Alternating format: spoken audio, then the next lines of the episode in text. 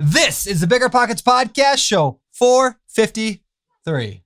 You have to learn the skill of delegation and management in order to be able to do everything. That would be the one thing that would benefit you immensely if you could get that down. You're listening to Bigger Pockets Radio, simplifying real estate for investors large and small. If you're here looking to learn about real estate investing without all the hype, you're in the right place.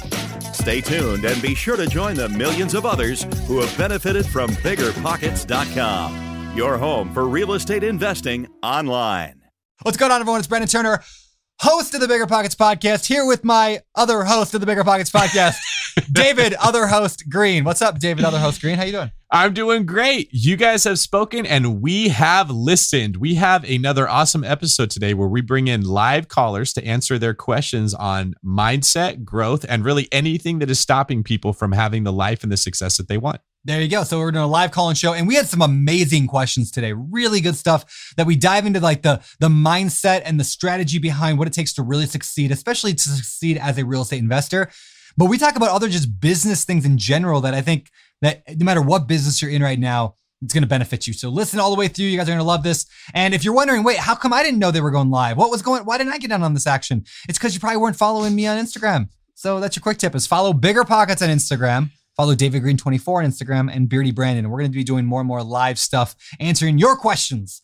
So that is today's quick tip. One more quick tip for you is if you have questions, like, did you know we have a forum that's open 24 7 that's totally free? Biggerpockets.com slash forum. You can ask questions about anything, and there'll be like thousands of people reading your, your questions. Maybe not thousands, but there are thousands of people on the forums. In fact, there's like over 2 million forum posts right now. So go on there, post your questions, get real time feedback from people who are smart and in the business and that care about you and your success. It's really an amazing place.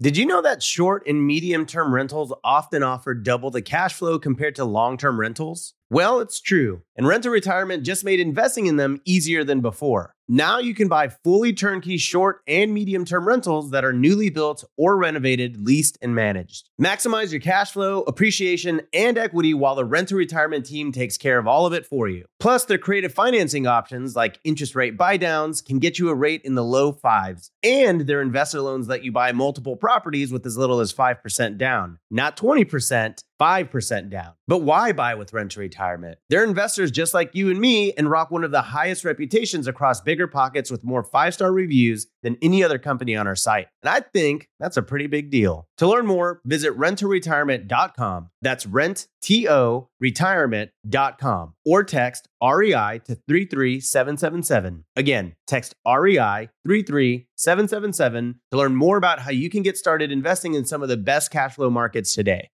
TurboTax experts make all your moves count, filing with 100% accuracy and getting your max refund guaranteed. So, whether you started a podcast, side hustled your way to some extra income, flipped a house, or finally bought your first rental property, your moves made a big difference in your life last year. Now it's time to make the most of your moves. Switch to TurboTax and make your moves count. See guarantee details at turbotax.com/guarantees. turbotax.com/guarantees. Experts only available with TurboTax Live. Calling all property owners and operators. Are you managing a multifamily property and looking to elevate your residents' living experience? Introducing Quantum Fiber Internet, your go to choice for speedy internet your residents will love. The process is as seamless as Quantum Fiber service. Starting at just $50 a month, your residents can enjoy fast, reliable internet that will make them love where they live even more. Connect with your local fiber representative today. Learn more at q.com slash go big. I wonder how they got that domain. That's q.com slash go big. Limited availability. Service and rate in select locations only. Taxes and fees apply. 360 Wi Fi and other equipment lease charges, taxes, and fees are excluded from price for life offer and may be increased. All right. Big thanks to our sponsors as always. And now I think it's time for us to uh, get on with today's call in show. Like we said, these are actual real Bigger Pockets members who are going to jump in and ask questions. And I think you're going to like this. So without further ado, let's get to the first one. Logan, what's up, man? How's it going, guys? Y'all doing all right? We're, we're doing all right. Where are you at? Where are you calling in from? I'm from North Carolina, right outside of Charlotte. Very cool. That's a good real estate market, actually. So, kind of got me rattled here. I can't believe I'm talking to you guys right Oh, now. we're, we're excited to have you. Hey, look at that. Doing my research here, okay? Yes, he's showing Brandon's book. I've got yours over here. I just finished your BRRRR, your bird book, so we're good. Yeah, no. So I'm looking at my first property. Probably doing more like a 20% down to start out, so I can get some more cash flow to maybe BRRRR some more properties. But what I'm asking is, I noticed that duplexes in places like Birmingham, Alabama, Huntsville, all kinds of places, they're usually cheaper, but and they're obviously a lot cheaper than it is in Charlotte. So I'm I'm just kind of more of a nervous to get started on something like that because I a it's farther away. B I don't really know the area as well. Am I how much risk am I really going to face by not knowing the area that much? Logan here has two options. He can buy in Huntsville, Alabama, or where was it, North Carolina? Yeah, so like Charlotte or the outskirts of North Carolina, which is a little bit more expensive. And you know that area worse or better? Oh, I know North Carolina a lot better. I know nothing about Alabama. I was just using that for for an example. I just noticed that their properties are about ten to mm-hmm. twenty percent cheaper. So the question is, should you buy in a cheaper area that you don't know as well to reduce risk, or should you buy in the area that you know better, even though the properties are more expensive? Save my money just a little bit longer and before I'm just getting, you know, kind of antsy on getting started, but you know, maybe waiting that extra six months or so might, you know, be, might benefit me. Let's dig a little bit deeper into this. It sounds like you're trying to figure out what's the right decision for you. Is that fair, Logan? Yes, sir. All right, and then you've got a pit in your stomach that feels like you don't want to make the wrong decision. I don't want to have a. I don't want to invest in a bad area that with like bad tenants that just destroy it. What is like the what in your BRRRR book? It's something like the hole in the window, glass window, or something like that theory that like if I buy in a bad area, like just they're just going to destroy it and. Oh, the broken window theory. Yeah. Okay. yeah. It. All right. So Logan here is trying to figure out should I buy in a cheaper area that I don't know as well because there's less risk associated with the lower price point, or a more expensive area that I know better? Which one's actually less risky? So, Logan, this is a, a question of risk. Is that fair? Yeah. Yes, sir my assumption would be your gut is telling you North Carolina is better because you've already mentioned things like the broken window theory. You think that might be high crime in the Alabama area. You don't know it as well. You don't have the people in place. So it should be an obvious yes, you should buy where you are. Only thing that's stopping you is the fact that the prices are higher, which tells me that you're associating higher prices with more risk. Is there anything I'm missing? Yes, that's uh, that sounds pretty spot on. Okay, so your mindset issue right now is is a higher price actually more risky? And I'm going to tell you, Logan, I can relate to you on this because I get in the same boat as you. I'm looking at a $15 million property right now. I've never bought one property that's that much money. And it is terrifying to think about the fact that I'm buying this place that's going to be $70,000 a month. Okay. My mind just keeps going back to if all my tenants stop paying, it's going to be 70 grand, 70 grand, 70 grand. It's just pounding me, right? which is the same thing that I felt when I bought my first house, believe it or not. I was like, all right, if I don't have any tenants at all for a full year, it's going to cost this much money. Am I going to be able to cover that? Um, and I think this is a normal thing that our brain thinks about. Do you want to comment at all on how you approach those situations? Does risk equate to the price that you're buying? The the risk in my mind, or at least I always experienced it, was can the risk of like the time it takes to actually get there in other words to, to actually get to that financial freedom number or whatever that thing is right so if you're just getting started and you've got 30 grand that you could put down on something like if you're going to buy an area where properties are $500000 it's going to take you forever to get the first deal forever to get the second deal forever to get the third deal versus you go buy in alabama where you can buy the first one tomorrow and then three months from now you could probably afford another one um, that is a risk. I mean, that's definitely something to be concerned about. Like if if you hate your job, your goal is to get out as quickly as possible. You want to build that cash flow, financial freedom. And I would definitely be, you know, concerned. Now, long term, I think an area like Charlotte's probably going to appreciate way better. When you that five hundred thousand dollar house turns into a seven hundred thousand dollar house, that equity, that growth is way way better. But the difficulty, of course, is just that takes a lot longer in terms of cash flow to get there, uh, and each deal just takes a lot longer to buy. So I don't know. That's that's the way I look at the risk there. It's not so much the risk of the deal. I mean, a deal can go bad in any market. Uh, a deal can be scary in any way. But yeah, it's which one is going to get you there faster. I'm just real antsy to get started. like I'm just like I can get one now in Huntsville, or I can wait another year and get one in Charlotte. You know what I mean? I would say your risk is lower when you get into higher price points. As as odd as that sounds, okay. I want you to just think about somebody living in a really rough area where houses are very cheap, unemployment's really high, job stability is really low, maybe their education's different. They don't value things like paying rent as much versus a doctor in Beverly Hills. Right. Which of those people is more likely to make their mortgage payment or their rent payment? Sorry. Right. Right.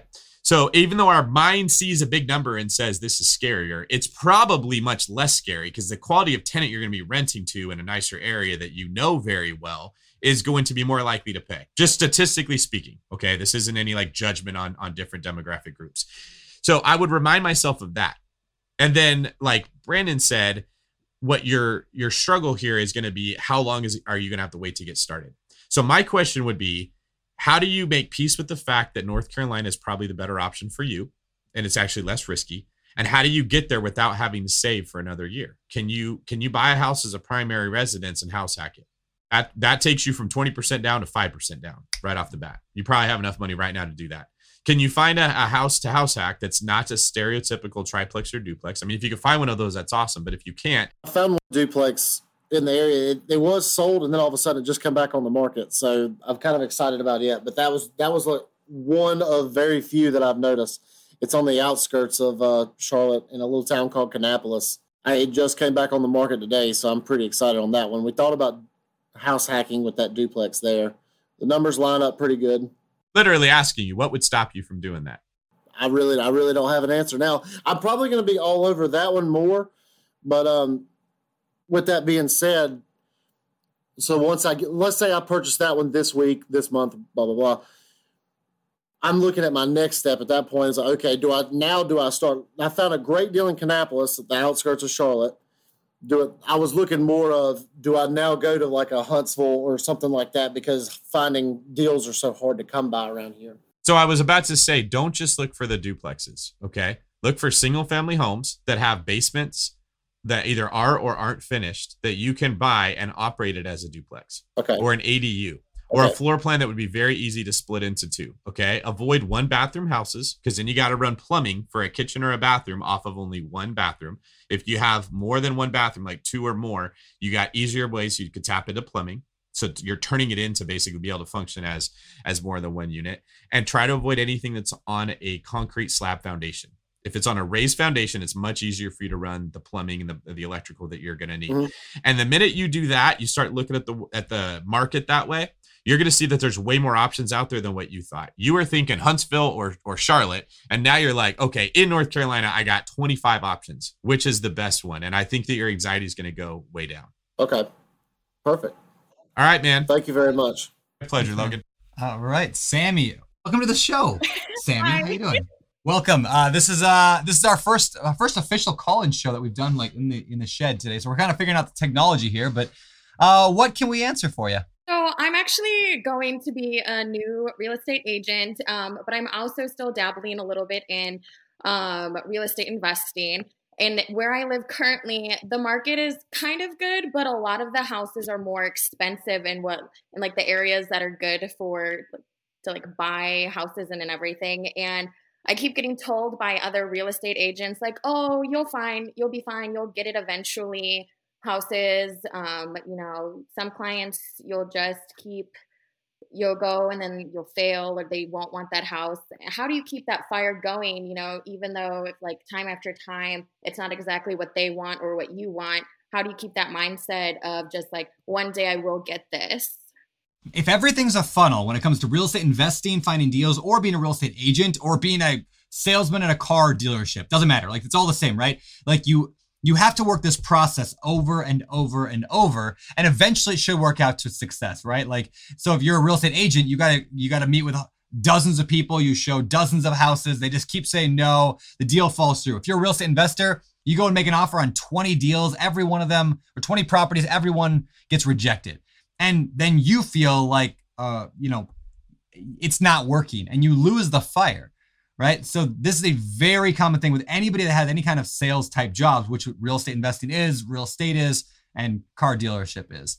Uh, so the question is, how do you how do you keep the fire? Let me start with you, David, on answering that one because as an agent, you've dealt with that a lot, and then I'll jump back in. So where the question here, Sammy, is going to be when you're getting rejected over and over and over, how do you stay motivated? Yeah. Okay, this is a great question. I love it. And frankly, this is what separates legit agents from not legit agents, which and is investors. Yeah, and investors, absolutely. Yeah. Okay. the amateur, I'm trying to think of a nice way to say this. The amateur expects everything to come to them easily and they blame everyone else for why something doesn't work. So they write 20 offers, they don't get anything under contract for themselves, and they go, I guess real estate sucks. Or they show 20 houses to a client, the client can't make a decision, and they go, This this client's an idiot. It's where we get this phrase in real estate, buyers are liars. We hear this all the time. Okay. On my team and the, and the attitude that Brandon and I ascribe to is the extreme ownership way of looking at it that says everything's my fault. All right. So if I show a client or I write 20 offers for a client and they're not accepted, that's my fault. I did not advise my client what it would take to get an offer accepted. I did not meet with my client for long enough to talk about what their goals are and if this is something that they really want. Maybe they're sabotaging themselves on purpose.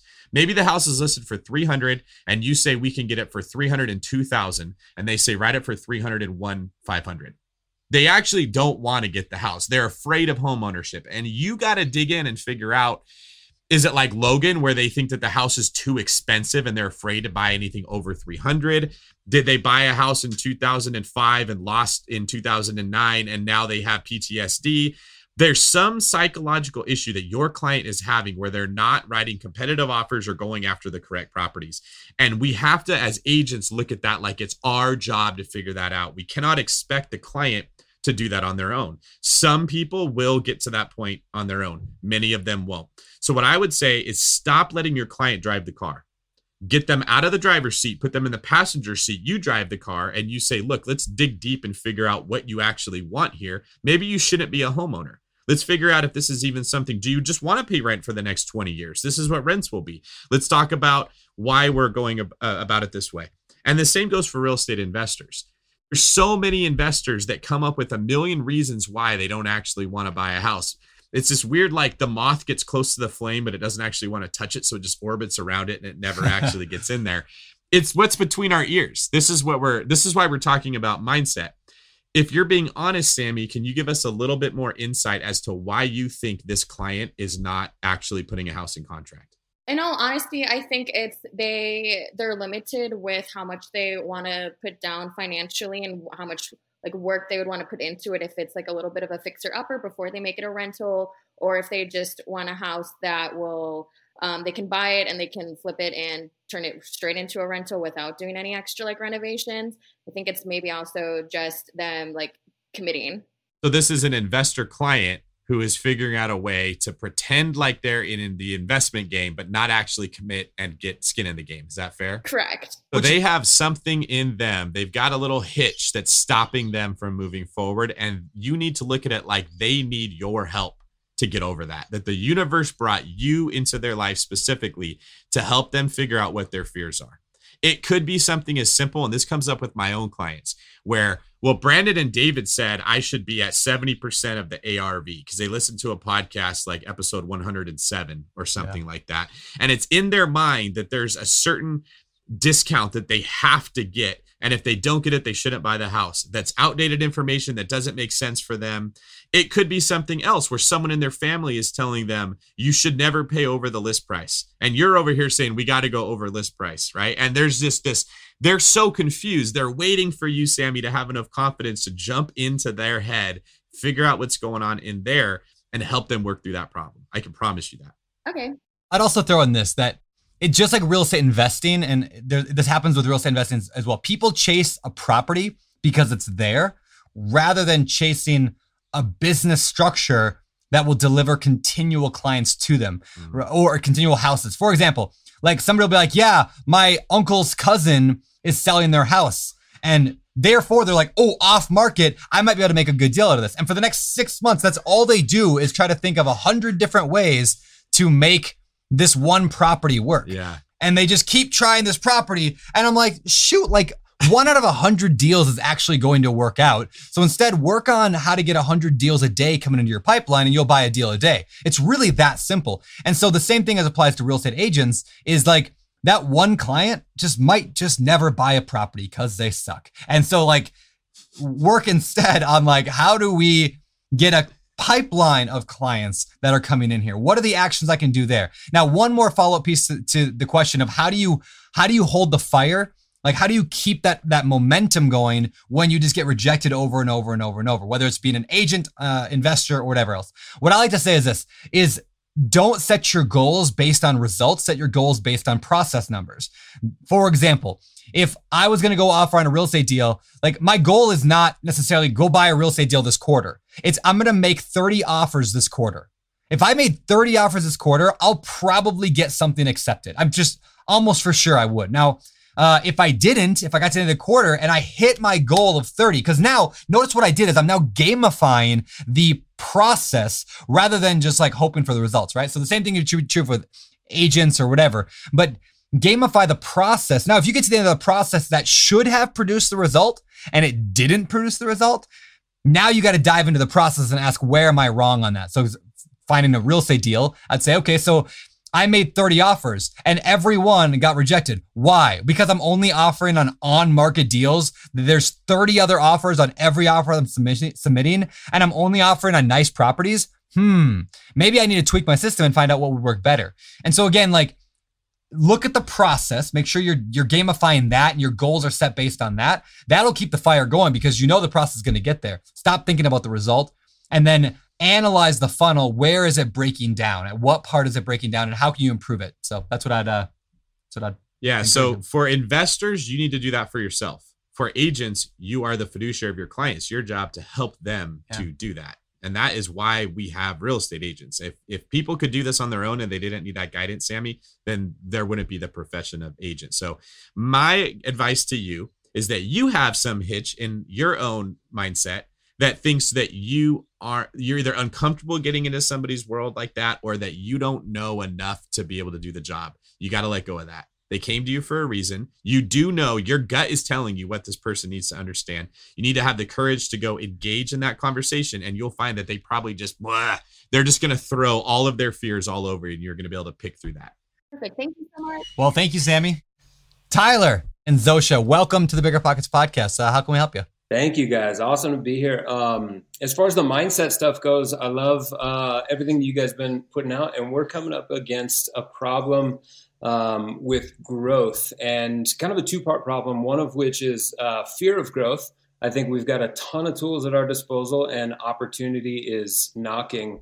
Um, and I mean, last year we 3x our income, and, and we really want to move forward, but wow. there's this this fear of growth that's holding us up. And then beyond that, I'm a business owner, self employed general contractor. Um, a secondary kind of follow up question is uh, kind of advice for how you guys would recommend getting away from feeling like I have to do everything myself and, and always being disappointed by delegating or having team members, building a team and not being afraid of growth in a nutshell.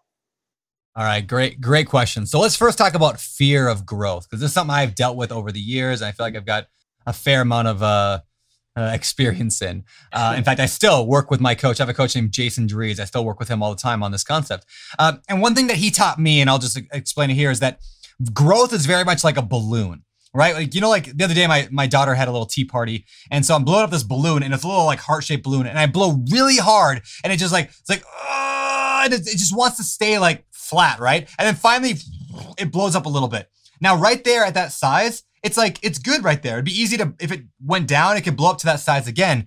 But then to go bigger, it takes even more work. So in other words, you kind of like get to these levels of growth where it feels suddenly comfortable, and then you have to go and stretch right to the next level.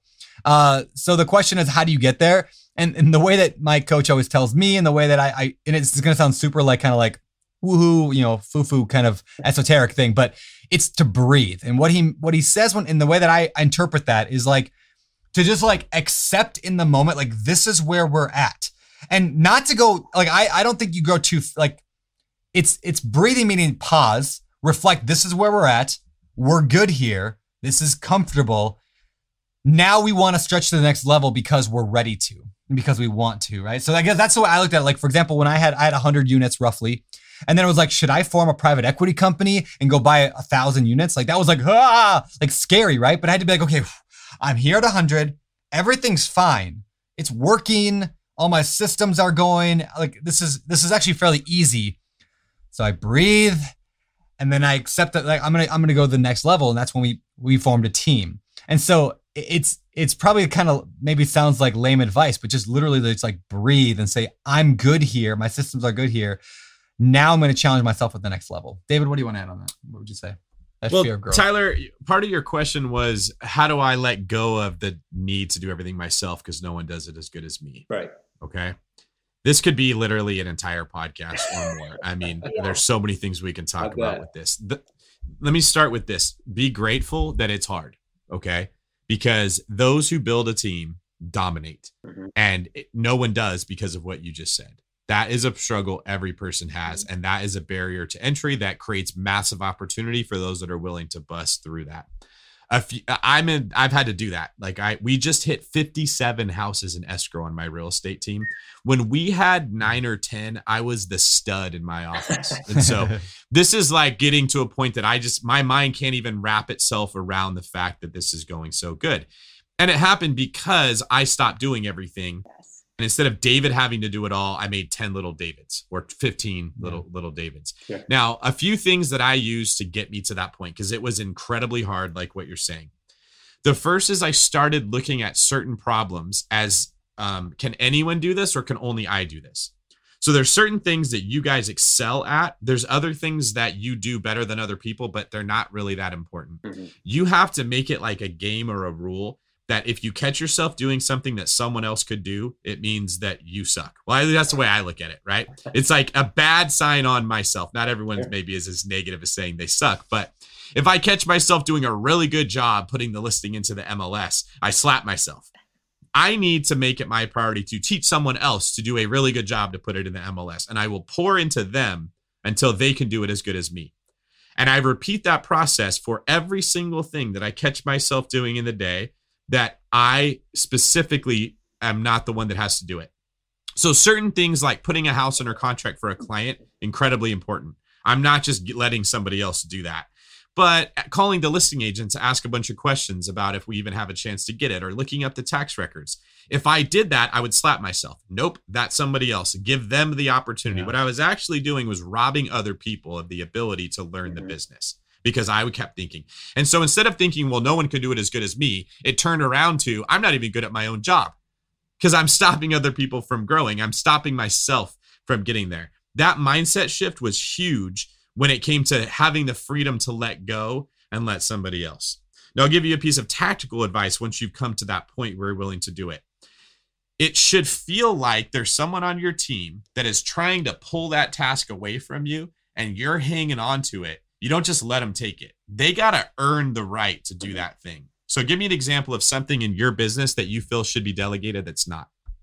Uh, project management um, as a, as a general contractor, just over you know overseeing or scheduling subcontractors, picking up materials, that sort of stuff. The all the in between the sub stuff that falls on a general contractor. I find myself doing these low level things that were ultimately they are absolutely needing to be performed by somebody else. But Huge time suck, but Yeah. doesn't you? There you go. You know the energy or efficiency as needed to grow. because you're afraid if I don't do it, then days and days and days are going to turn into weeks and weeks, and that turns into a lot of money. And then my sub gets let down because somebody else screwed up. Now he doesn't want to work for me anymore. It makes you look bad. Okay, that's why it's and your clients look bad, right? You don't want to just hand that job to someone and say, "Hey, you're going to go be my project manager."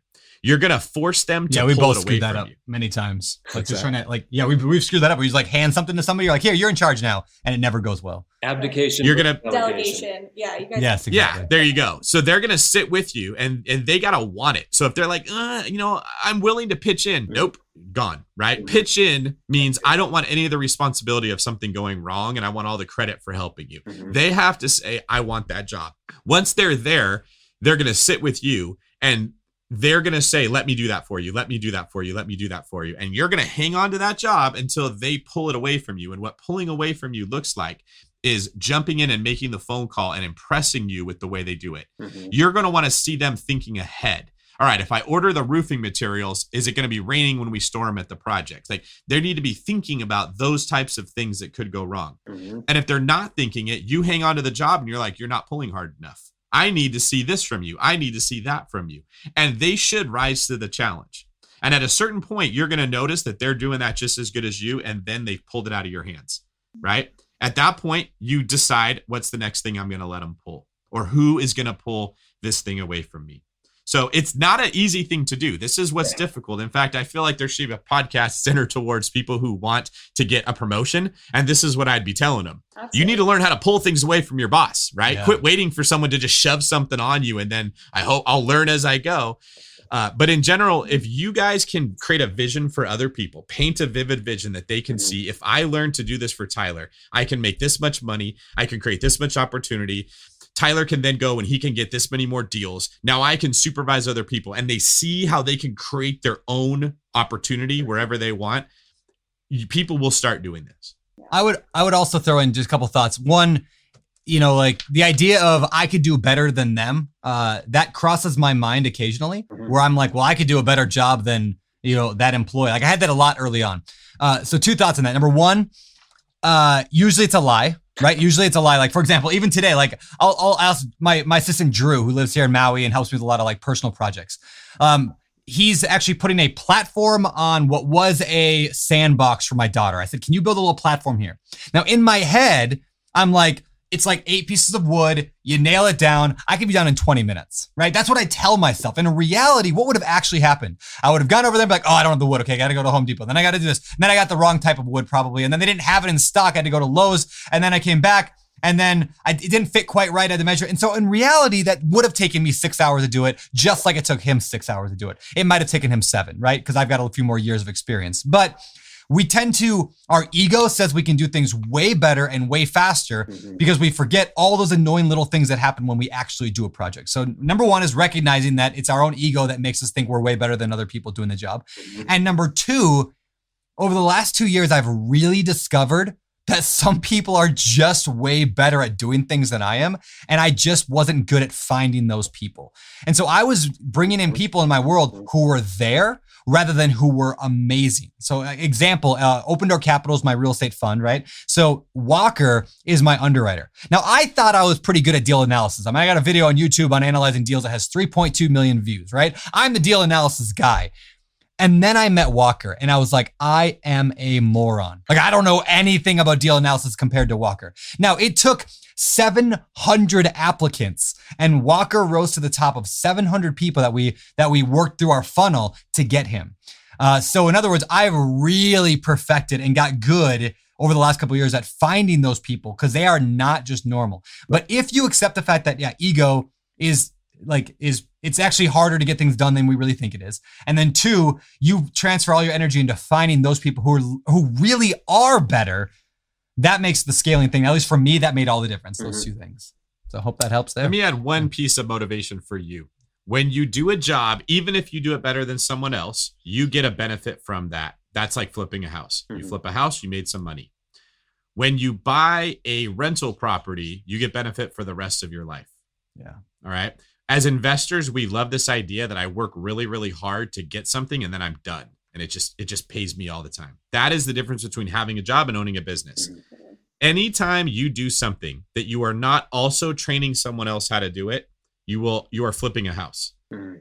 The minute that you move into I am doing this but I'm showing someone, I'm training someone, I'm bringing somebody along, I'm investing into them, you are turning that into a rental property that's good. that that employee is your investment that will pour into your business passively at a certain point. So what I started doing was taking these principles of that I used to buy investment property and I made people the investment instead of the property. And I bought a lot of bad deals like Brandon said. Oh, that house is right there. I'll just use that one. It's Yeah. it's there. And then it was terrible. It took me a while before I recognized what a good deal looks like in the form of an employee. But Yeah. once I got there, I now don't let myself do anything unless there's somebody with me, at least one person watching. And now there's someone watching and I'm recording it. So hmm. that becomes training material for the next hmm. human being. And if you can rewire your brain to look at stuff like that, you will dig yourself out of this hole much faster than you think. All right, one last point, and then then we'll, we'll move on. But one more thing is also what I've realized, and you have as well, and it fits with the analogy. When you buy a rental house, it pays you for life, right? However, it doesn't pay you for life if you don't want if you don't manage it correctly, if you don't have a good property manager and the right systems. People are the same way. So when I started hiring people, we had a lot of problems. Like we had a lot of like, well, I don't know what to do with this, and they're not pulling their weight and all that. And it wasn't until I implemented really strong management principles. Now we we work on the EOS system at Open Door Capital, which is the uh, from the book Traction.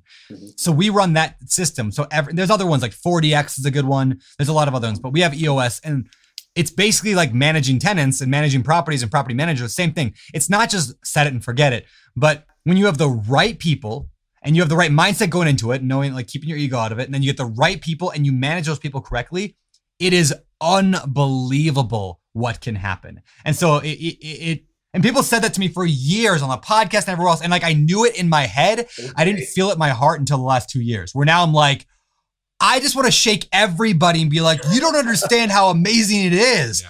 When you get amazing people Yeah. all doing their job that they were like put on this earth to do. And like I work less hours and get so much more done now. And it's and they're like thriving and they're paying for their lives and they're buying real estate now. My team is buying individual real estate deals for themselves because I'm giving them money to do that. And it's such a beautiful thing. So just trust us, it works. It's not always easy, but it does work. So yeah, hope that helps. Well, that's the whole point that question came up, right? Is because we know that we we have the vision. We keep on calling it the out here, right? Like the mindset is there. You guys are in our heads all the time, and it's that growth mentality. And this was super helpful and very insightful. I love that analogy of renting versus flipping That's because huge. we're both in that right now in Denver, and it's like okay, but this is long term for quality of life, not just for what we want to do as well. So appreciate Awesome. that. Well, Thank thanks, you guys. guys. That was a great question. Yeah, awesome question. Cliff, All right. kamusta ka? Okay lang po. What's up, Cliff? Welcome to the uh welcome to the show. What can we do for you? Good, good. So I'm. Can you guys hear me? Okay, if you guys. We can, yeah. Okay, good. So I'm on my second uh, house hack. Um, here in uh, Nix by Travis Air Force Base in Fairfield.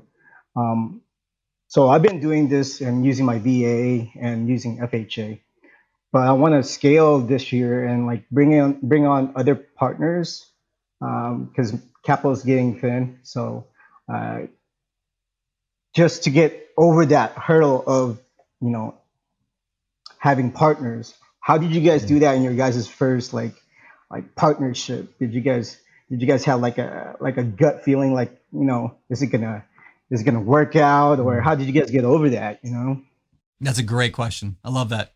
All right, so to, to recap the question real quick is how do you get over the fear of bringing in partners? How do you start the partnership route? Uh, because Cliff here wants to scale his business. So love that question because it is terrifying to bring in a partner into your business. To- If you want to, if you want to scale, obviously a partner is a good way to do it. Raising money or bringing in a partner is a great way to do it.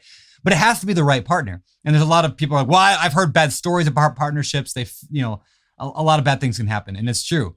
Uh, I've had bad partnerships before. So how do you how do you get through it? Let me a couple ideas. Uh, first of all, I'm a big believer in like you don't know how somebody's going to be until you've actually worked with them. It's kind of a catch 22, right? Like if you don't know how they're going to be until you work with them, but you don't want to work with them until you know how they're going to be, how do you put that together? Well, the way that I do it is is very small things. Like rather than let's partner on a bunch of real estate deals, it's hey, do you want to flip a house with me? Do you want to buy a rental with me?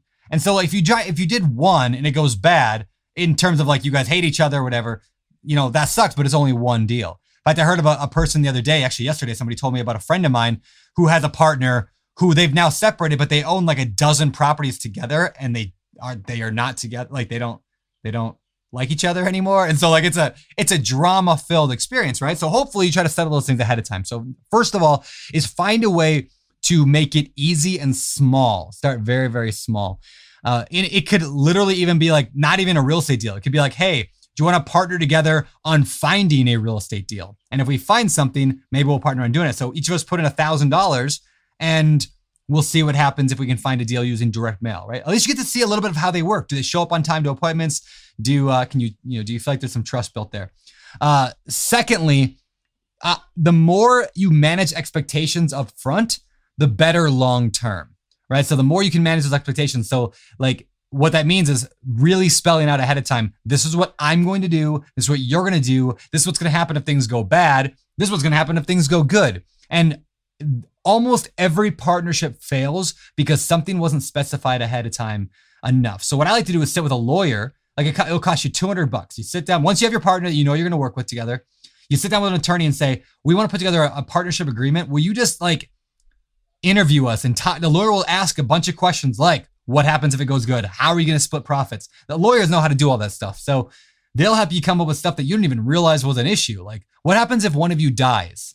Oh, that's a good question. What does happen? Because the attorney's going to help you prepare that. So that's that's my answer to the partnership thing. And then it's, it's hard. Um, but like I said, start small, have everything in writing, manage expectations. What do you think, David? I think specific to this question, which is how do I partner with someone to buy single family homes because I don't have enough capital? Maybe don't look at it just from I need to find someone that has capital. You could partner with somebody else that can actually get financing for another low down payment, like what you've already done. Can someone else use their VA loan, someone that's in the military with you, or another FHA loan? And you get on title to that house, but there, and you just co sign basically on their loan, but they use those low down payment options. That's a, that's something you can use that's more than just capital. So maybe don't assume that you have to just do it the same way that you've already done it, where you buy a house and now you're thinking, well, who's got money? I don't have a track record. It's hard to borrow. There's people that have uh, more to offer than just capital. They've got a loan. And there's also people that are currently not happy with their housing situation. Can you go to somebody in the military with you and say, Are you tired of living on base? Well, buy this house. I'll connect you with the lender. I'll show you what we did. You and I will live together. We'll rent out the rooms to other people. You show them how that's going to save them money. Boom, you got yourself a, a partner. Well, thank you. Appreciate you guys. Thank you, Cliff. Remember when you had to pay to get a lead's phone number? It was like the dark ages until Deal Machine made skip tracing a thing of the past. Now, with your Deal Machine plan, you'll get unlimited access to phone numbers and contact information for no extra cost. That's right, get high quality, reliable information trusted by leading financial institutions, all fully compliant with the federal Do Not Call list. Explore over 150 data points, including age, gender, marital status, occupation, and a ton more. Trust me, this is the data you need for off market deals. With new filters, people flags, and color coded phone numbers, lead management just got a ton easier. Ready to step up your investing game? Sign up for a Deal Machine plan today and gain immediate access to this unlimited treasure trove of contact information and phone numbers. Just head to dealmachine.com slash BP. Transform your lead generation and deal making strategies with Deal Machine. Sign up today and start exploring the unlimited possibilities at dealmachine.com/bp. Real talk for a second, gentlemen. 52% of men over 40 experience some form of ED between the ages of 40 and 70, but it's always been a taboo topic. HIMS is changing men's healthcare by providing affordable access to treatment online. That means no hassle and no uncomfortable doctor's visits. Just answer a series of questions on their site, and a medical provider will determine the right treatment option for you and ship it direct for free and in discreet packaging. And it's all 100% online. No insurance is necessary. You pay one low price for treatments, online visits, ongoing shipments, and provider messaging. HIMS has hundreds of thousands of trusted subscribers. If ED is something you're struggling with, HIMS can help change that. So start your free online visit today at hims.com slash biggerpockets. That's hims.com slash biggerpockets for your personalized ED treatment options. hims.com slash biggerpockets. Prescriptions require an online consultation with a healthcare provider who will determine if appropriate. Restrictions apply. See hims.com slash biggerpockets for details and important safety information. Subscription required. Price varies based on product and subscription plan.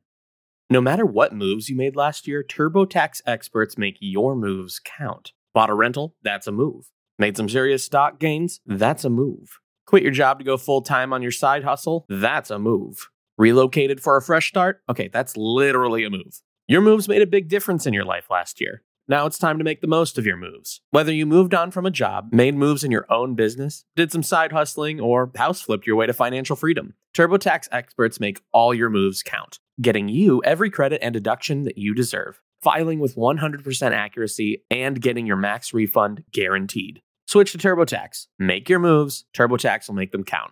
See guarantee details at turbotax.com slash guarantees. turbotax.com slash guarantees. Experts only available with TurboTax Live. Take a second and imagine this immediate cash flow, above average rent, built in equity, and a foolproof exit plan. No, it's not 2012 again. This is just what it's like to invest with Integra Development Group. They've simplified the real estate investing process so everyone can invest. With their new construction single family rent to own homes, you'll get aggressively priced, brand new properties that have tenants in place now in one of the fastest growing states in America, Florida. Here's how IDG's rent to own strategy works you get exclusive access to inventory with aggressive pricing thanks to IDG's builder partner relationships. Then invest and collect immediate cash flow with tenants already in place at or very close to closing. With the demand for new builds, your tenants pay above market rent so you rake in more cash flow. And you'll get built in equity and appreciation with an already agreed to purchase price at year three, helping the tenants become homeowners while you build wealth. That's investing simplified. So secure your next investment property today with Integra Development Group at IntegraDG.com. That's IntegraDG.com to start investing today. All right, let's bring in another question asker, another guest for the podcast. Brody, welcome to the show. What can we do for you? I live in Utah. I'm 28 years old. The last couple of years, I've been, I guess, financially free from from real estate. Right, I've been able to to do pretty well at, at creating passive income, and it's been amazing.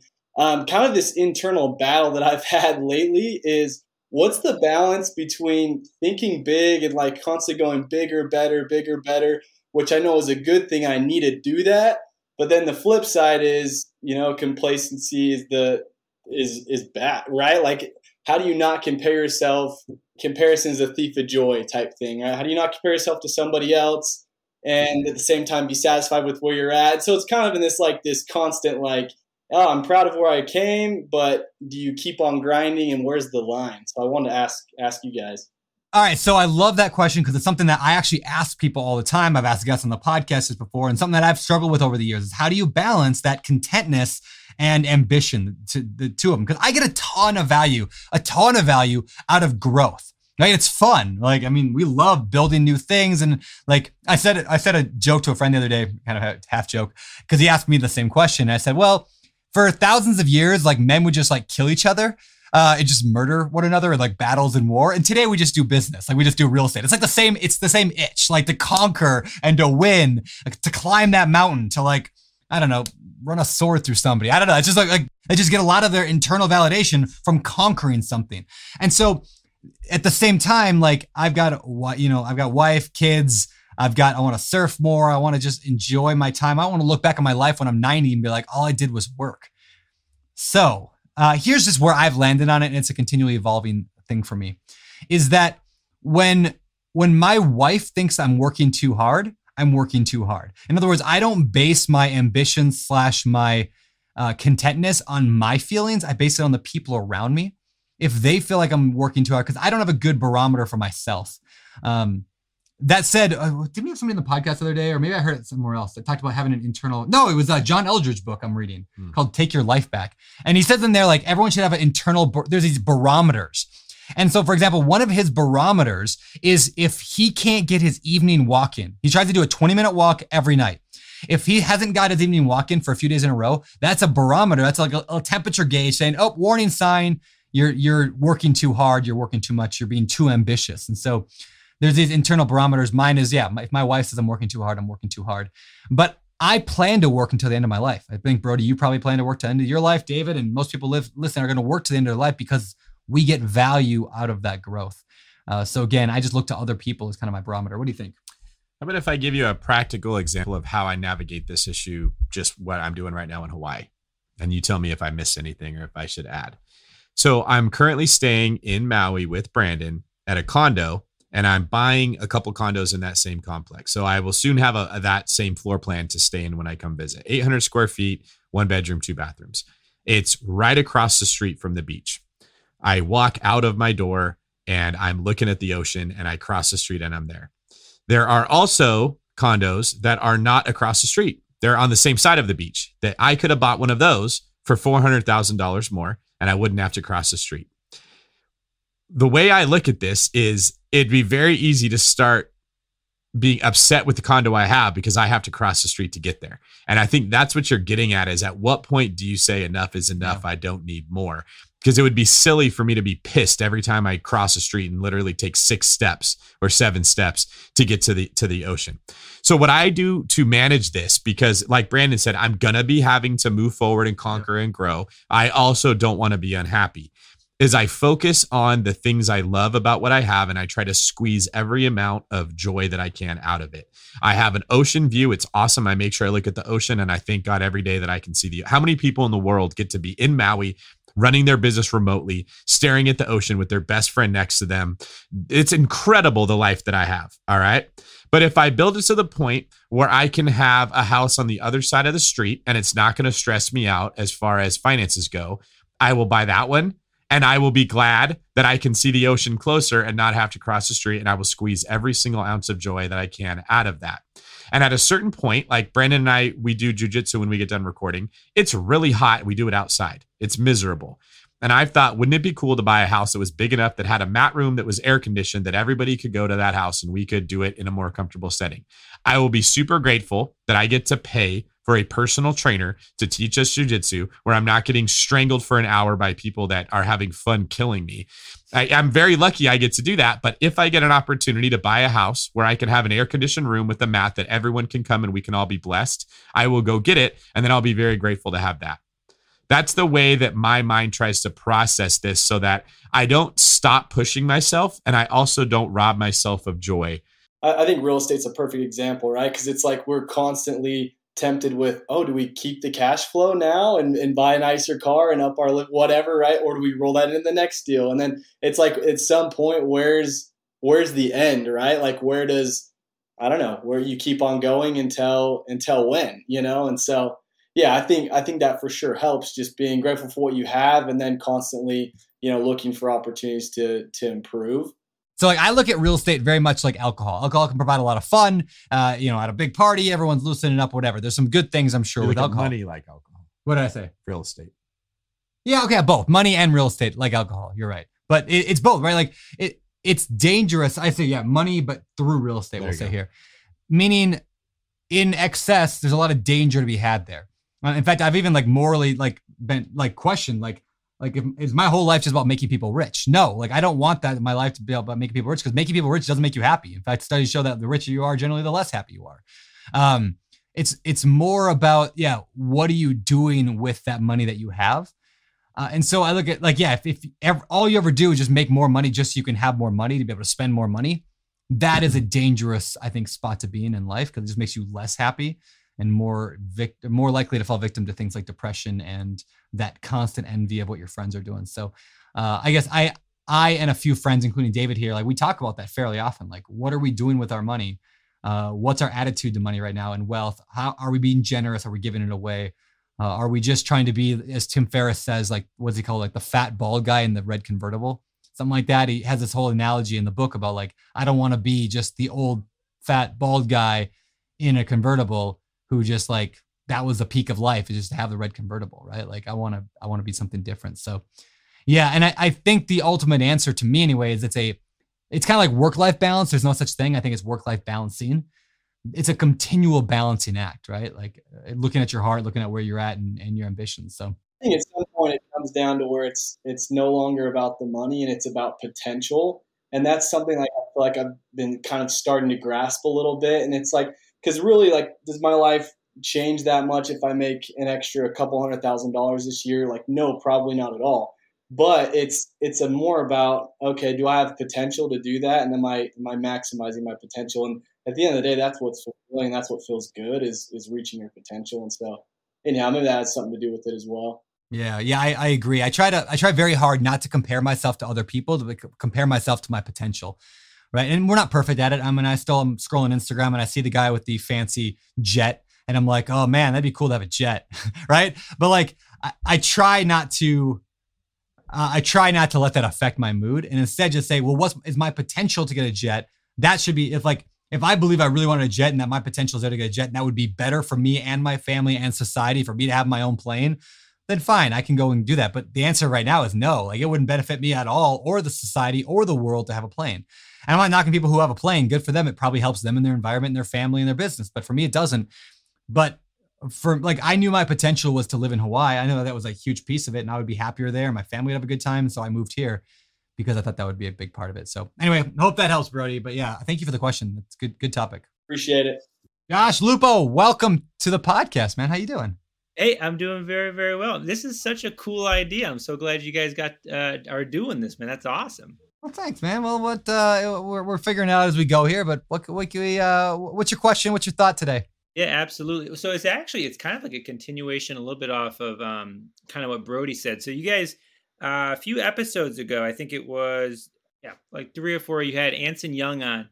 One of the things you guys talked about was kind of finding that balance between like you know getting inspiration when you like you're surrounding yourself with successful people and getting inspiration from that but then also not having that necessarily like detract from like where you are like the, the i think you guys use the term like run your own race right? Mm, yeah. so like so for us like we started um the end of 2018 right? We you know we listened to the podcast we got our first house hack we had a bunch of student loan debt and we were like all right let's pay that off. So we got a house hack paid off a lot of student loans got a second house hack uh back in september and we're feeling pretty good at that time but then we also have a lot of friends uh, who are really starting to ramp up their investing. And it's finding that balance where like we're really inspired by what they're doing, but also trying to not have it like detract. Like we feel like we've accomplished a lot, but sometimes it almost feels like those accomplishments are negligible kind of compared to what our friends. So kind of finding that balance, I guess. Yeah. How do you not compare yourself to the other person that's doing more? Because no matter what, they're I mean, I, I battle this all the time, but yeah, there's always somebody who's doing more than you are, who's doing a better the job than you are, that's crushing it. And uh, you know, part of that, you know, part of my story over the last few years was I went to the uh, Joe Fairless's best ever conference, right? Like three years ago or two years ago. And I was surrounded by people who were doing way more than me. And I was like, I don't say I was jealous, but it fueled me to launch my own bigger game, like to play at a bigger level. Because I, what it did is it, it showed me I wasn't living to my potential, that I had a, a huge amount of potential that I wasn't living up to. So it wasn't like jealousy that led me there, but it definitely, it, it fueled me. And so trying to not get jealous and feeling bad about yourself versus letting it fuel you. I mean, it's, it's tough, but all I can say is it's literally like in my mind, just shifting that, the terminology. Because when I see somebody doing something great, I think Grant Cardone says this in the 10x rule. Like he's never jealous of people because if he sees somebody doing something cool, it just means it's possible. Like, oh, they got a TV show. I'm not jealous. They got a TV. Show. Like the other day, I saw Grant Cardone hanging out with Robert De Niro on his Instagram. Like Grant got some role in a movie. I'm like, my instant reaction is, oh, I'm I'm jealous of Grant Cardone because he got a got a role in a movie with Robert De Niro. And I'm like, no, like that's possible. That should let that fuel me. Let me be happy for Grant that he got that and let that fuel me to the next level and be like that. If it's possible for him, it's definitely possible for me. What do you think, David? I think that's a great answer. Well, thank you. Josh, you have, you have a f- follow up comment on that? No, no, I, I think again, I think you guys nailed it pretty much with Brody, and it sounds like there's a lot of people who kind of share that that same sentiment of you know being where we are and understanding that just because like you guys just had a guy on who's like 25 with like a million in real estate and i just turned 30 and i'm like oh damn. Finding that like being content and and david you said something that i really liked uh, with brody too was like having an attitude of gratitude and just being like and especially in the world we're living in right now like we're breathing and we're doing things that so few can do you know depending on what their circumstances are. So no i mean I think I think you guys nailed it, and uh, I really appreciate again you guys doing this. this is super awesome. Well, thanks, man. Appreciate you jumping in. Hey, Grayson, welcome to the show. Uh, how, what can we do for you? Yeah, hey, thanks, guys. Um, I've been a long time listener, read all the books, and have a really good problem. I'm so thankful. Is uh, we we just did our first BRRRR investment, um, but what do we do next? Like, I'm really overwhelmed with the opportunities before me. Um, I'm a super connector, so I talk to people all the time, and I'm always presenting things. And whenever I see a neat opportunity, I'm like, "Oh, we could take it that way." Like just today, I looked at a um, like a 300 unit multifamily building that I have no business even trying to purchase. Um, but then, you know, yesterday. Um, I went through with my realtor to a duplex so we could turn into a triplex. That'd be fun. Um, but he'd have to, as a partner, put up money. Like basically, there's all these great opportunities, and I'm really overwhelmed with them and distracted by them. You know, like my business, I'm a remodeler. I do basements. It's really simple. I found that niche. It works really well for me. Um, but I'm finding that I'm just getting really distracted by all these, again, wonderful opportunities. Uh, but it seems like every person I talk to has something that I could work with them on. And I get to a point where, you know, it, not, it's kind of analysis paralysis, I guess, except, um, you know, I haven't had to not make a decision yet. So we'll see. this is my life. Like the same thing. There's there's so many opportunities that are presenting themselves to me, to David, to you, to most people, and not necessarily. I mean, obviously, David and I have a have a leg up because we're on the podcast and people bring you know stuff to us. But just anybody with a growth mindset is looking around the world right now going, there is so much opportunity everywhere right now. I mean, just in real estate alone, there's a million things you could do, and you could start a million different businesses, and there's the world is shifting and changing. So how do you pick that next thing when there's so many good opportunities? And ones that like make sense too, right? Like they're not random. They're not out of the blue. They're they're really reasonable. You know, uh, the, the apartment complex, forget that. But you know, there's so many other reasonable opportunities. But like, you know, I'm just getting distracted essentially. Yeah. So there's I know exactly how you're feeling because I feel the same way. So here's how I look at it. Number one, I recognize the fact that it's more important that you decide than what you decide. For like, there is no script for your life that you're trying to figure out. There's not a hidden pot of gold in the beach that you're out there like digging in the sand trying to find. You are an artist at a canvas. You can paint whatever you want. It just doesn't matter. What matters is that you're happy doing it uh, and that it's going to work, I suppose, right? So, in I believe like you'll be fine no matter what you do if you work at it hard enough. You know, like not every business in the world works, but you'll you'll be fine no matter what. So, what do you want to do is the bigger question. And the, the what I ask myself, and this was a couple years ago, I said, "What sounds amazing? What sounds amazing?" And it doesn't matter what you answer that with. It's just okay. So for me, I said, "You know what sounds amazing?"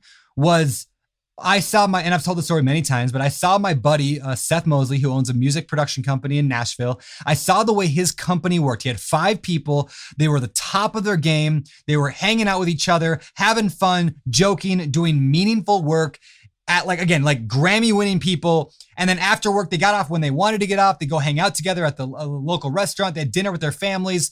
And I was like, that is what I want. Like I recognized something that sounded amazing, and I went and literally built my business because of what I saw his time. No, completely different company, right? Like I have a real estate fund. He had a music Grammy winning music company. But the point was what I wanted was a group of people I could do I could do business and life with and have a fun time doing it, uh, doing meaningful work. So once I defined that, I then just worked backwards and I said, what's what's my vision? Like what what do I where do I want to get to?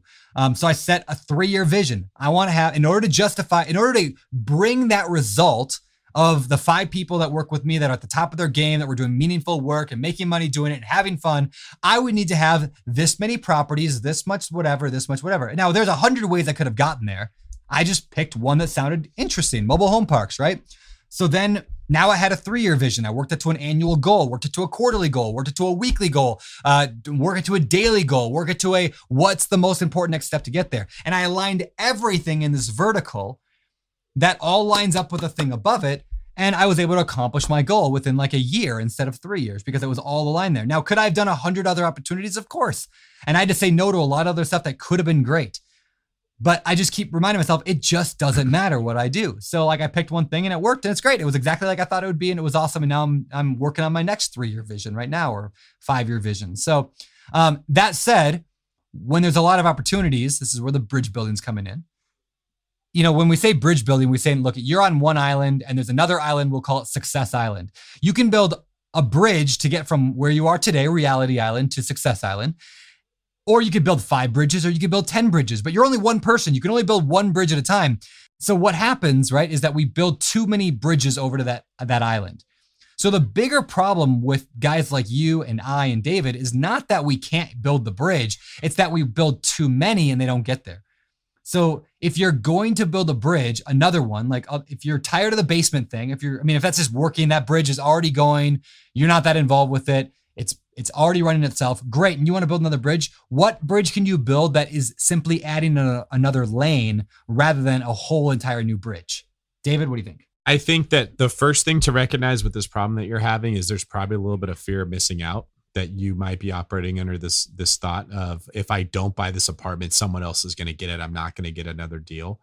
And that's normal, especially when you're first getting into real estate investing. And then after a time, you realize there's always another deal. There's yeah. always another, there's always another way to make a deal work. Yep. And so just having the faith to believe that another one's coming will sort of take the pressure off of you that you're feeling where it's kind of like, like a dog that doesn't want you to take away its food. You're looking at all this stuff like I have to go get all of it. So take a deep breath, like Brandon said, breathe and just recognize the deals will never go away. Can I interrupt you real quick on something? There was an episode of the Tim Ferriss podcast where they interviewed Derek Sivers, and where Tim interviewed Derek, and he told us like this story, uh, basically about doing too many things, same kind of concept. But then he said this, it just changed my life. He said, "Look, if you're 30 years old right now, and like I don't know how old you are, but you're probably somewhere in that vein, right? How old are you, Grayson? 35, yeah. Okay, perfect, right? So uh, if you're 30, you have your whole 30s. You could do an entire, you could do an entire like thing for 10 years of time. And then you have your 40s. You could do another entirely different thing. And then your 50s, and then your 60s, and then your 70s. And most people that are today in their 30s and 40s are going to live to 100, at least, if not 120, because of technological improvements, right? To medical. So, like, you could do an entirely new thing every decade and still got like seven more chances in your life to do a decade long thing. Like, I haven't even been doing the Bigger Pockets podcast for a decade. If I could reframe the question, then, like you guys have processed this in my mind, it's I think it's a, ne- a good next step question. Is you know, quote to quote a Jim Collins, you know, when it comes to these different ideas, and like I said, we just did a BRRRR. It went great. It was actually out of state. Thank you, David, for your book. That was extremely helpful in out of state real estate investing. Um, but when it comes to these different opportunities, I guess the real question is, you know, to quote Jim Collins, bullets versus cannonballs. You only have so many resources. How do I fire bullets at these different opportunities to see which one is maybe the one that I really need to dive into before firing the cannonball. So, what did that BRRRR deal do for your financial future? Before we do the cash out refinance, we're doing about $800 a month cash flow. The cash out, we'll be able to pull out about 70 grand. Um, it'll still cash flow a couple hundred dollars a month with management and other fees. And then it'll still have about 40 or 50,000 in equity. So you're making a couple hundred bucks a month and you've got 40 or 50,000 equity and you can go do another one, right? Yes, exactly. If you do that twice a year for the next five years and you end up with 11 of these BRRRR deals, or let's say 10, would that be enough money to change your life? Yeah, I mean, I guess the other side of it is like it's exciting. I think we live the life that we want right now. This remodeling company, I, you know, don't have any intention of getting rid of that. And so, really, it's about um, the security of a of the long term future and having the retirement fund as well as that, and then okay. the excitement of the pursuit as well. So these houses represent uh, financial peace for you in retirement. First off, they're not necessarily going to change your lifestyle, is what you're telling me. You make enough money from your job, and you're not going to quit your job, which is great. So make up your mind how many of them actually make sense before it's diminishing returns. You don't want to have 200 single family houses, most likely. that becomes a whole job to manage them. Then look at how you can take your remodeling business. You mentioned that several times, which tells me this is something that's important to you. And ask yourself, would I like to scale that? Do I want to bring in more people to make it passive? Do I want to do a form of both, scale it and make it more passive? Do I want to make enough money with that that I could go buy the 300 unit apartment building? You've got these pieces that I can tell are very important to you that you want to keep in your life. Now you need to ask yourself how you can make that a form of passive income so you can go do all this other fun stuff. Because Grayson, you're one of those guys that just wants to do everything and you're going to. Okay. You have to learn the skill of delegation and management in order to be able to do everything. That would be the one thing that would benefit you immensely if you could get that down. Yeah, it's true of all of us, right? Well, all of us that want to do a million things. Some people are happy just doing one thing, and that's not as important of a skill for them. Yeah, it sounds nice. Real quick, Grayson, one more question I want to ask you related to this stuff. Your basement business, would it be like this is going to sound counterintuitive to what we teach on Bigger Pockets about getting into real estate, but would it be easier for you to take your your basement business and 10x that over the next five years and then sell that business than for you to get into real estate? Because I feel like you already have a really solid bridge there. Yeah, no, and that's uh, I mean, I'm in northern Colorado. They're building six or seven thousand homes a year. That's a lot of basements.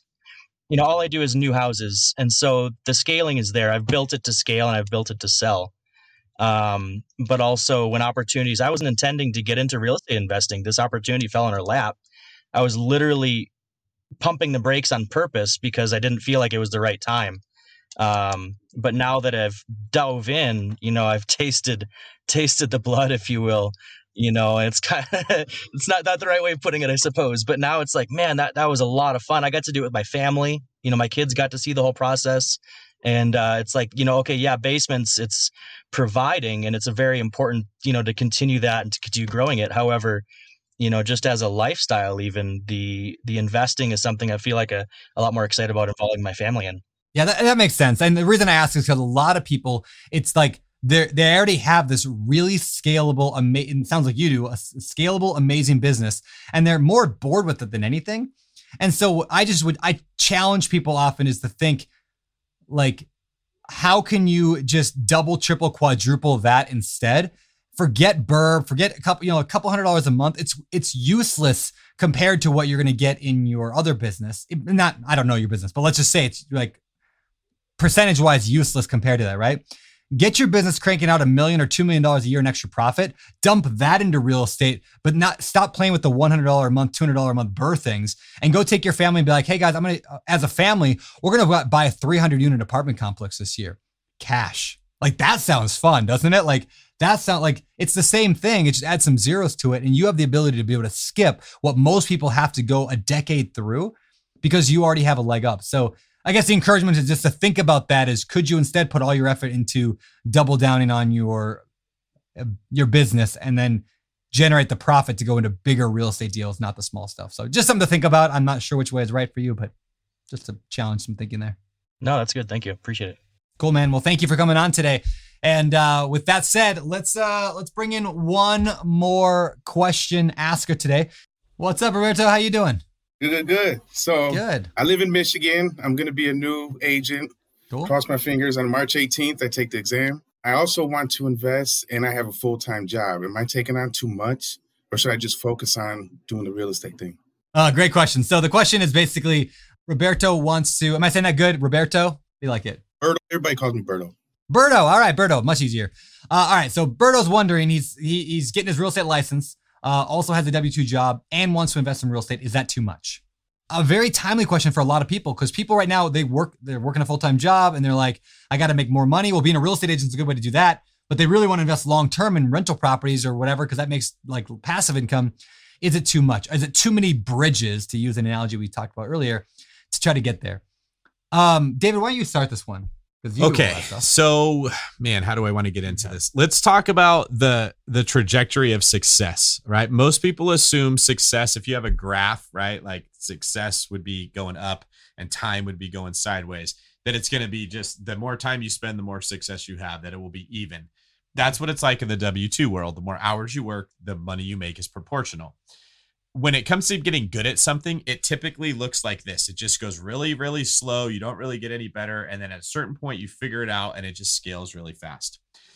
Anything you do, you're going to have a really long period of time that you just aren't very successful at it until you get it mm-hmm. figured out.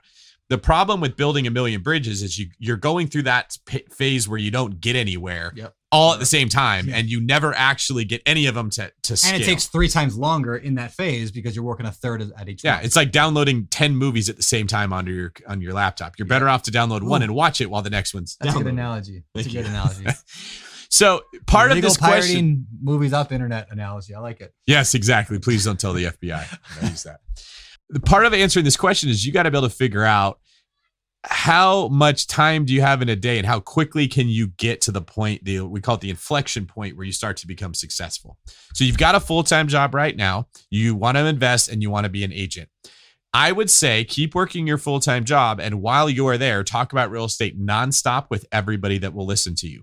Make them excited about real estate make them think of you when it comes to real estate. You will start to generate leads at your agent business while you're at work okay? So it's not am i doing this or that? You're literally doing both of them. And that period of time where you're just waiting to get leads and you're talking and you're not actually getting anything, you're still getting paid because you're going to work. At a certain point, you'll start to see success. Leads will start to come in. People will start to hit you up about buying a house. You'll work with them. Then you get to go through a whole nother period of learning how to be an agent. What do I do with these people? How do I convert them? At the point where you are now closing more deals than you have time to do, you can leave your job and be a full time agent. You should now be making enough money that you can move on to going and being a real estate investor while being an agent. And there's a lot of synergy between those. That is how I would structure that. I wouldn't try to do all three with equal effort at the same time.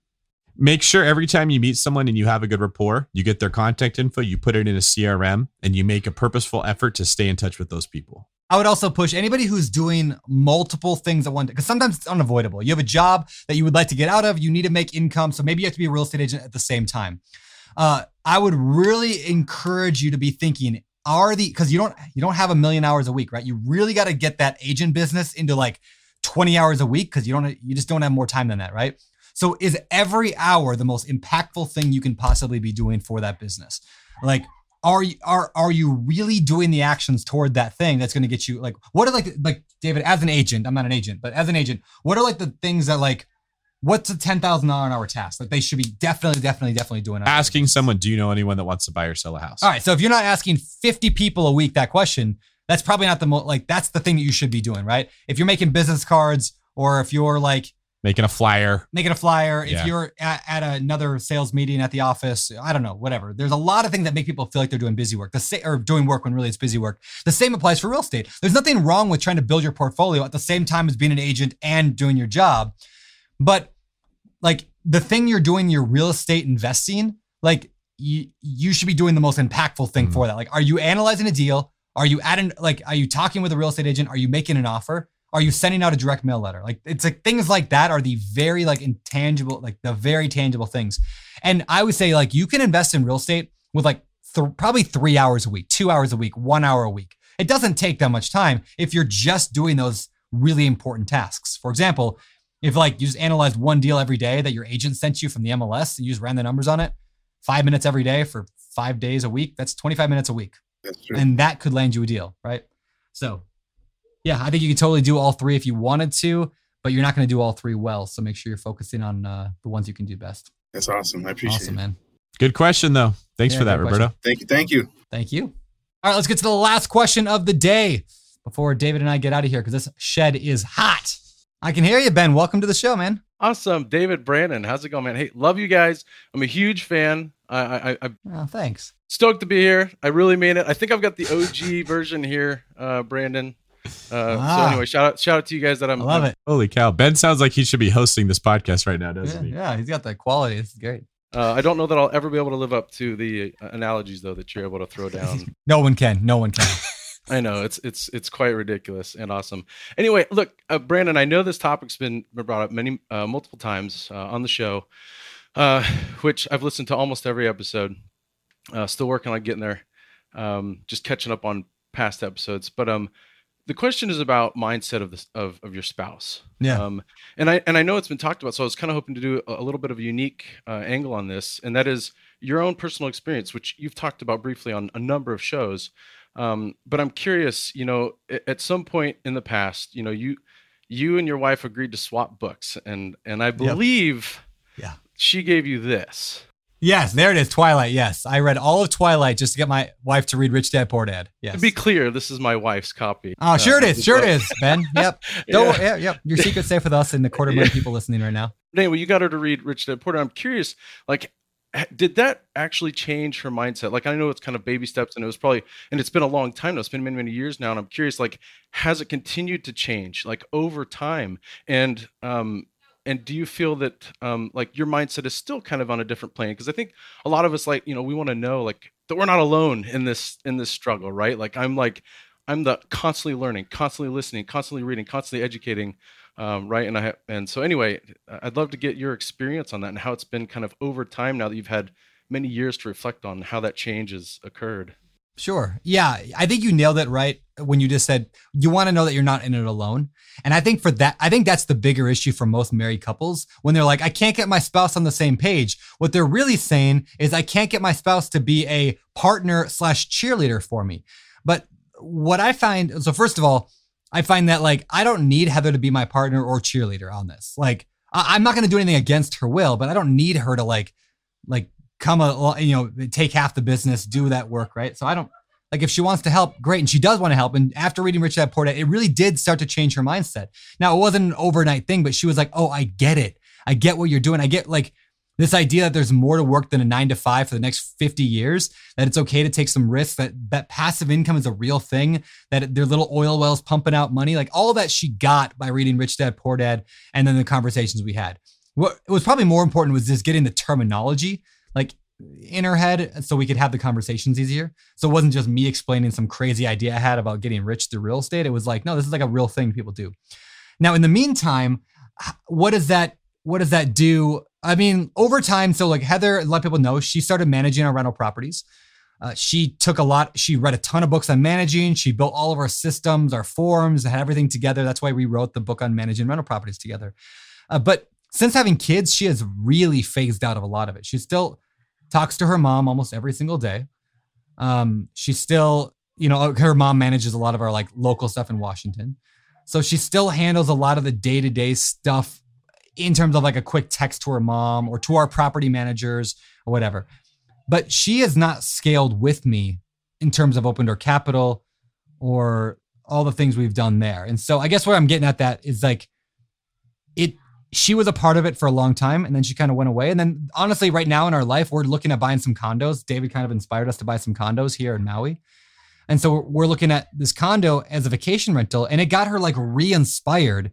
It's like, oh, we could do this and we could design this way and we could paint this wall this way. And she's like totally back into it again. And so what I'm doing is I'm leaning into that. Like I'm, I don't say I'm giving her that, but like in a way, I'm like giving her that. Like I'm like, oh, this is fight. Like like we always say, follow the fire, but follow your spouse's fire too she had fire for property management so i like i led into that and let her let that be her thing and today i'm letting the vacation rental be her thing and she's going to manage the entire rehab of that vacation rental herself i'm not even going to touch it like i even told her i'm to see if i can just never show up one time to the entire rehab not once and like and she's like rising to the occasion now is all excited about it and so anyway I, am not sure if that answers that question at all but that's just kind of our our, our past it does, and it's really great. But you mentioned early on, like she kind of started taking initiative, wanted and wanted to get more involved. And and you know, I don't, I'm a little bit indifferent on whether or not my wife actually gets involved in the investing um, personally. Um, I just, you know, I want her to, to really understand kind of where my mind's at so that she thinks about money. Because I think the biggest takeaway I've had from Rich Poor Dad is money mindset, right? Literally the way that I think about money.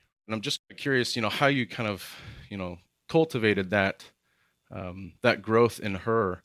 And again, just kind of allowing her to be herself and choose what what she wanted to to be involved with. And then real quick, Dave, real quick, and then David, yeah. Next for you, you Yeah, have a, kind of a unique perspective, you know, as a, a friend, a close friend of Brandon's for many years now, being able to look in from the outside. And I'm just curious, like what you've learned and what advice you can kind of give just from your own perspective on seeing that relationship change and, and grow over time uh, with Brandon's, you know, specifically Brandon's uh, experience. Oh, you are a professional, Ben, because I'm not married. I'm unfortunately single. So now you found a way to incorporate me into this question. Very good.